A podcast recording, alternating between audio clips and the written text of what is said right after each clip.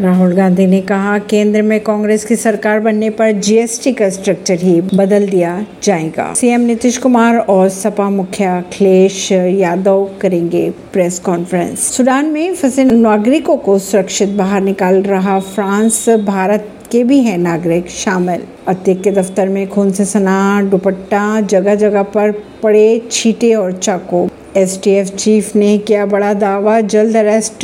की जा सकती है शाइस्ता परवीन गुड्डू मुस्लिम भी ज्यादा दिन नहीं भाग पाएगा ऐसी ही खबरों को जानने के लिए जुड़े रहिए जनता श्रेष्ठा पॉडकास्ट से परवीन ऋषि नई दिल्ली से